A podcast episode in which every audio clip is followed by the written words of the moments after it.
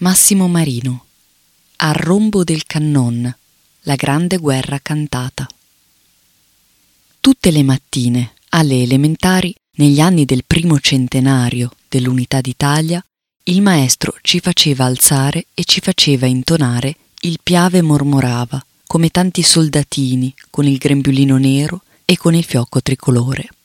Era il 1961, ma nei colori sfumati del ricordo, quel non passa lo straniero zum zum, mi pare di averlo cantato per tutte le elementari, ogni mattina.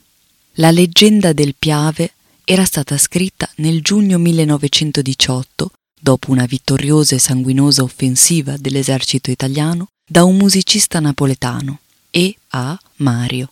Giovanni Ermete Gaeta, autore di altri motivi popolari come Santa Lucia Lontana e, dopo l'altra guerra, Tamurriata Nera. Era perfino stata proposta come inno nazionale, al posto di quello di Mameli, ed era penetrata profondamente nella nostra società. La Grande Guerra ha prodotto molte canzoni e ne ha riadattate di antiche, trasmesse spesso attraverso i cori alpini o altri tipi di cori e cantori. Le più note sono patriottiche, ma troviamo anche famosi motivi napoletani, come Nini Tirabusciò e O surdato innamorato. Già qualche anno dopo la fine del conflitto venivano pubblicate raccolte di canti intonati nelle trincee, come quelle compilate da padre Agostino Gemelli, da Pietro Jair, da Cesare Caravaglios, un folclorista che diede alle stampe l'opera più completa, I canti delle trincee, contributo al folklore di guerra.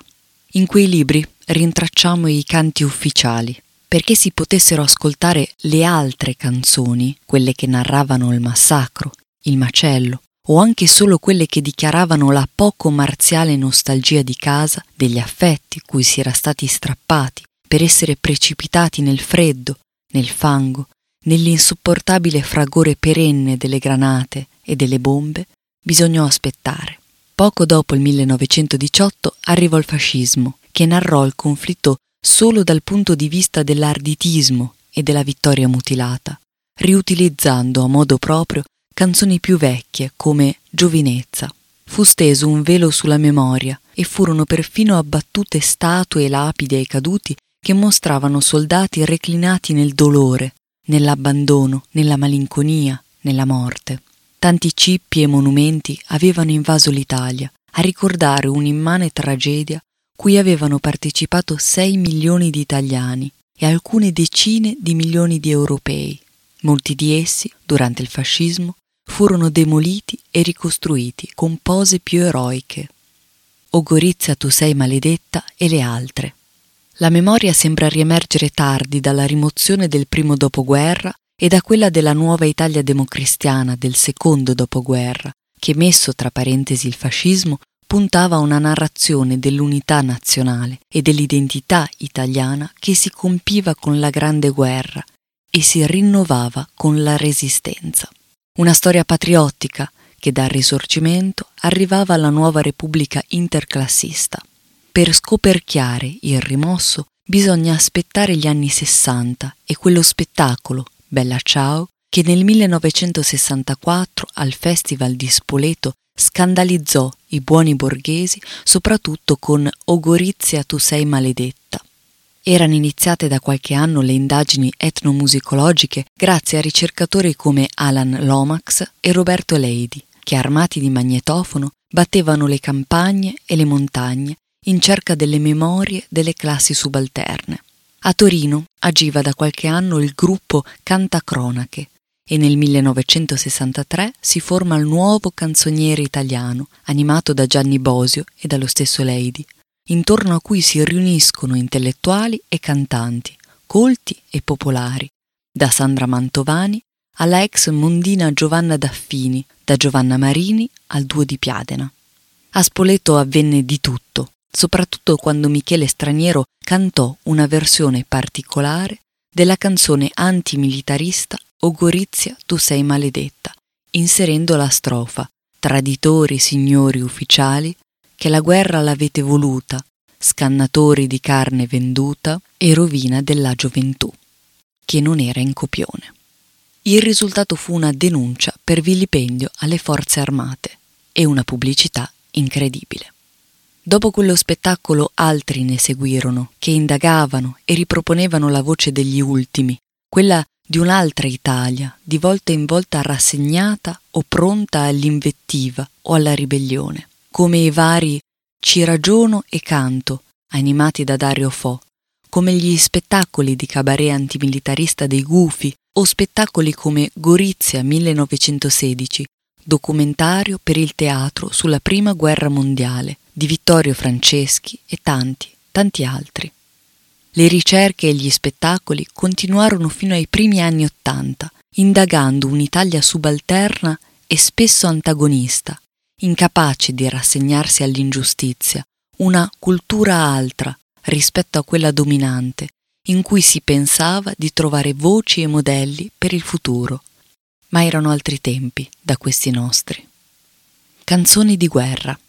Di recente, a Rombo del Cannon, Grande guerra e canto popolare, di Franco Castelli, Emilio Iona, Alberto Lovatto, pubblicato da Neri Pozza, un librone di più di 800 pagine, con due CD allegati, ha riproposto la questione delle canzoni di guerra e soprattutto quella dei brani rimossi e delle strade attraverso le quali è stata trasmessa e conservata la memoria.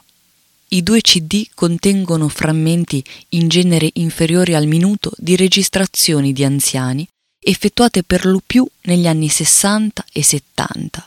I cantanti, ma molte volte raccontano, iniziano un motivo e poi non ricordano come va avanti il testo, spesso sono nati prima del 1900. La guerra l'hanno vissuta direttamente o attraverso le lettere e soprattutto le cartoline dal fronte, per quanto censurate, e poi nel racconto dei reduci. Si ricompone così, innanzitutto, una memoria acustica, con voci malferme, con intonazioni diverse da quelle patinate dello show business, e si evoca un intero mondo. L'arditismo e l'Apocalisse, le strofette contro il general Cadorna o contro Cecco Beppe o gli imboscati e il macello, il sangue della gioventù versato, quei giovani, classe 1899 o 1900, che fa ancor pipì nel letto e vengono mandati a morte certa. Si ascoltano le canzoni note degli alpini, dei bersaglieri, magari con qualche variante locale, dialettale, di gruppo, strofette satiriche del sorcapanna che nel solco del più becero maschilismo patriarcale irride alle donne usate al posto degli uomini in guerra per guidare i tram e di quel genere definito bombacè che si chiudeva col ritornello bim bam bom al rombo del cannon. Si sente imperversare frastornante quel fragore di bombe e mitraglia nelle teste e quel massacro nelle parole riadattate da vecchie canzoni risorgimentali, come quella del matrimonio di Venezia, o Venezia che sei la più bella, che a un certo punto fa, un bel giorno entrando in Venezia, tutto il sangue scorreva per terra, i soldati in tempo di guerra, tutto il popolo gridava pietà. Il libro fa il punto sulla trasmissione dei motivi dall'Ottocento al crogiolo della trincea, dove si incontrano 6 milioni di italiani, in buona parte analfabeti, parlanti dialetti differenti. In quei gironi danteschi del primo grande conflitto e massacro tecnologico si metteranno a punto la lingua nazionale e nuovi modi di comunicare, con canzoni di tutti i tipi, fogli volanti di cantastorie, cartoline postali alla famiglia, propaganda bellicistica e antibellicistica, firmata molte volte da poeti e intellettuali, pellicole di guerra. Una nuova funzione assumeranno naturalmente l'uso del telefono e del telegrafo per trasmettere ordini da retrovie lontane dai teatri delle operazioni in una prima proiezione virtuale e globale del mondo si formerà anche una memoria resistente e alternativa. Bisognerà forare la rimozione di più di 40 anni per arrivare, a partire dagli anni 60, a riscoprire non solo la resistenza e l'opposizione popolare attraverso il canto, ma anche a rendersi conto dell'insubordinazione, della renitenza e della fuga dalla leva e dei livelli feroci di repressione conseguenti. Gli autori di A rombo del cannon si interrogano anche sulla valenza di opposizione che ricoprono motivi apparentemente non ostili alla guerra, rivisitazioni di formule tradizionali di canzoni che esprimono lontananza, struggimento, voglia di non essere in quel posto, ed elencano le strofette che, più o meno accettate dai comandi, deridono il nemico, spesso senza fare sconti neppure agli stati maggiori. Ma tanto, si sa, la satira spesso è solo una valvola di sfogo. Allora, sul ritmo del Bombacè, leggiamo vari couplet sulla moglie di Francesco Giuseppe, peraltro risalenti probabilmente alle guerre risorgimentali, tra le quali la moglie di Cecco Beppe l'andava in altalena, l'andava tanto forte che la mostrava la Filumena. Poi ne esiste una serie dedicata al generale supremo Luigi Cadorna, responsabile dei massacri inutili, e infine della disfatta di Caporetto, l'uomo che teneva insieme l'esercito con una disciplina vicina al terrore. Il general Cadorna ha scritto alla regina Se vuoi veder Trieste, te lo mando in cartolina. E il general Cadorna si mangia le bistecche e ai poveri soldati dà le castagne secche. Tutti conclusi dal solito ritornello o da qualcuna delle sue molte varianti. Bim, bam, bom, al rombo del cannon. Gli autori del volume recensiscono anche testimonianze di intellettuali che parteciparono alla guerra, da Omodeo a Calamandrei, da Mussolini a Emilio Lussu, a Comisso, agli autori delle raccolte di canti citati. La maggior parte sono favorevoli al conflitto, spinti dal mito del compimento del risorgimento, del cimento per formare veramente l'Italia. Eppure, da qualche trascrizione, traspare il rimosso, l'apocalisse della modernità che si manifestò nelle trincee. E poi spiccano vari testi, come O Gorizia tu sei maledetta, come Montenero. Montenero, Montenero, traditor della vita mia, ho lasciato la casa mia per venirti a conquistar. Per venirti a conquistare abbiamo perduto molti compagni, tutti giovani sui vent'anni, la loro vita non torna più con subito una ripresa che allontana il disfattismo. Il colonnello che piangeva a vedere tanto macello. Fatti coraggio al pino bello, che l'onore sarà bello. Ma intanto il macello era stato nominato, il bagno di sangue, e altre canzoni spingevano le cose più avanti, al sogno di una riscossa sociale che abbattesse i padroni e scongiurasse guerre future. Basta, basta, massacratori dell'umanità. Basta e basta. Lenin vi pagherà. Maledizione la guerra e il cannone. La munizione che uso vi dà, o santo giusto verrà quell'ora, chi non lavora non deve mangiar. Da una registrazione del 1963 di Cesare Bermani nel Ferrarese. Lo studio citato di Castelli, Iona, Lovato è il frutto di una fase di approfondimenti o di ritorni su argomenti specifici, non indagati ancora in modo complessivo. Il suo merito, tra gli altri, è quello di scavare in un grande repertorio che costituisce per la prima volta un canzoniere italiano. Si legge Sei milioni di soldati, prelevati nelle loro piccole patrie e gettati nella fornace della guerra, tutti portatori di una babele di linguaggi dialettali, per la prima volta si incontravano e si scontravano in un immenso rimescolamento di culture locali e di alfabetizzazione forzata. La concentrazione di queste masse di soldati privilegiò un canto non più dialettale, ma italico, prodotto da soldati che in genere non sapevano per chi e per cosa combattevano e non avevano in testa l'Italia, ma il casolare, il paese, la madre, la moglie e i figli, e a quei luoghi e a quegli affetti era rivolta la maggior parte dei loro pensieri.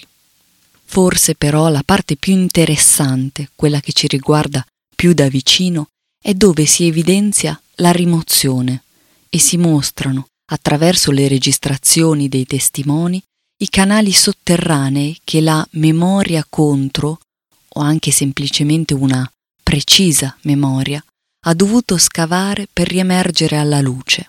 In tal modo, in controluce, si può leggere come continuamente in Italia quella che viene sbandierata come memoria, come identità nazionale da condividere, intorno a cui ricompattarsi, sia qualcosa di parziale, che nasconde sotto il tappeto la terra insanguinata della guerra continua agli ultimi, ai miti, ai senza potere.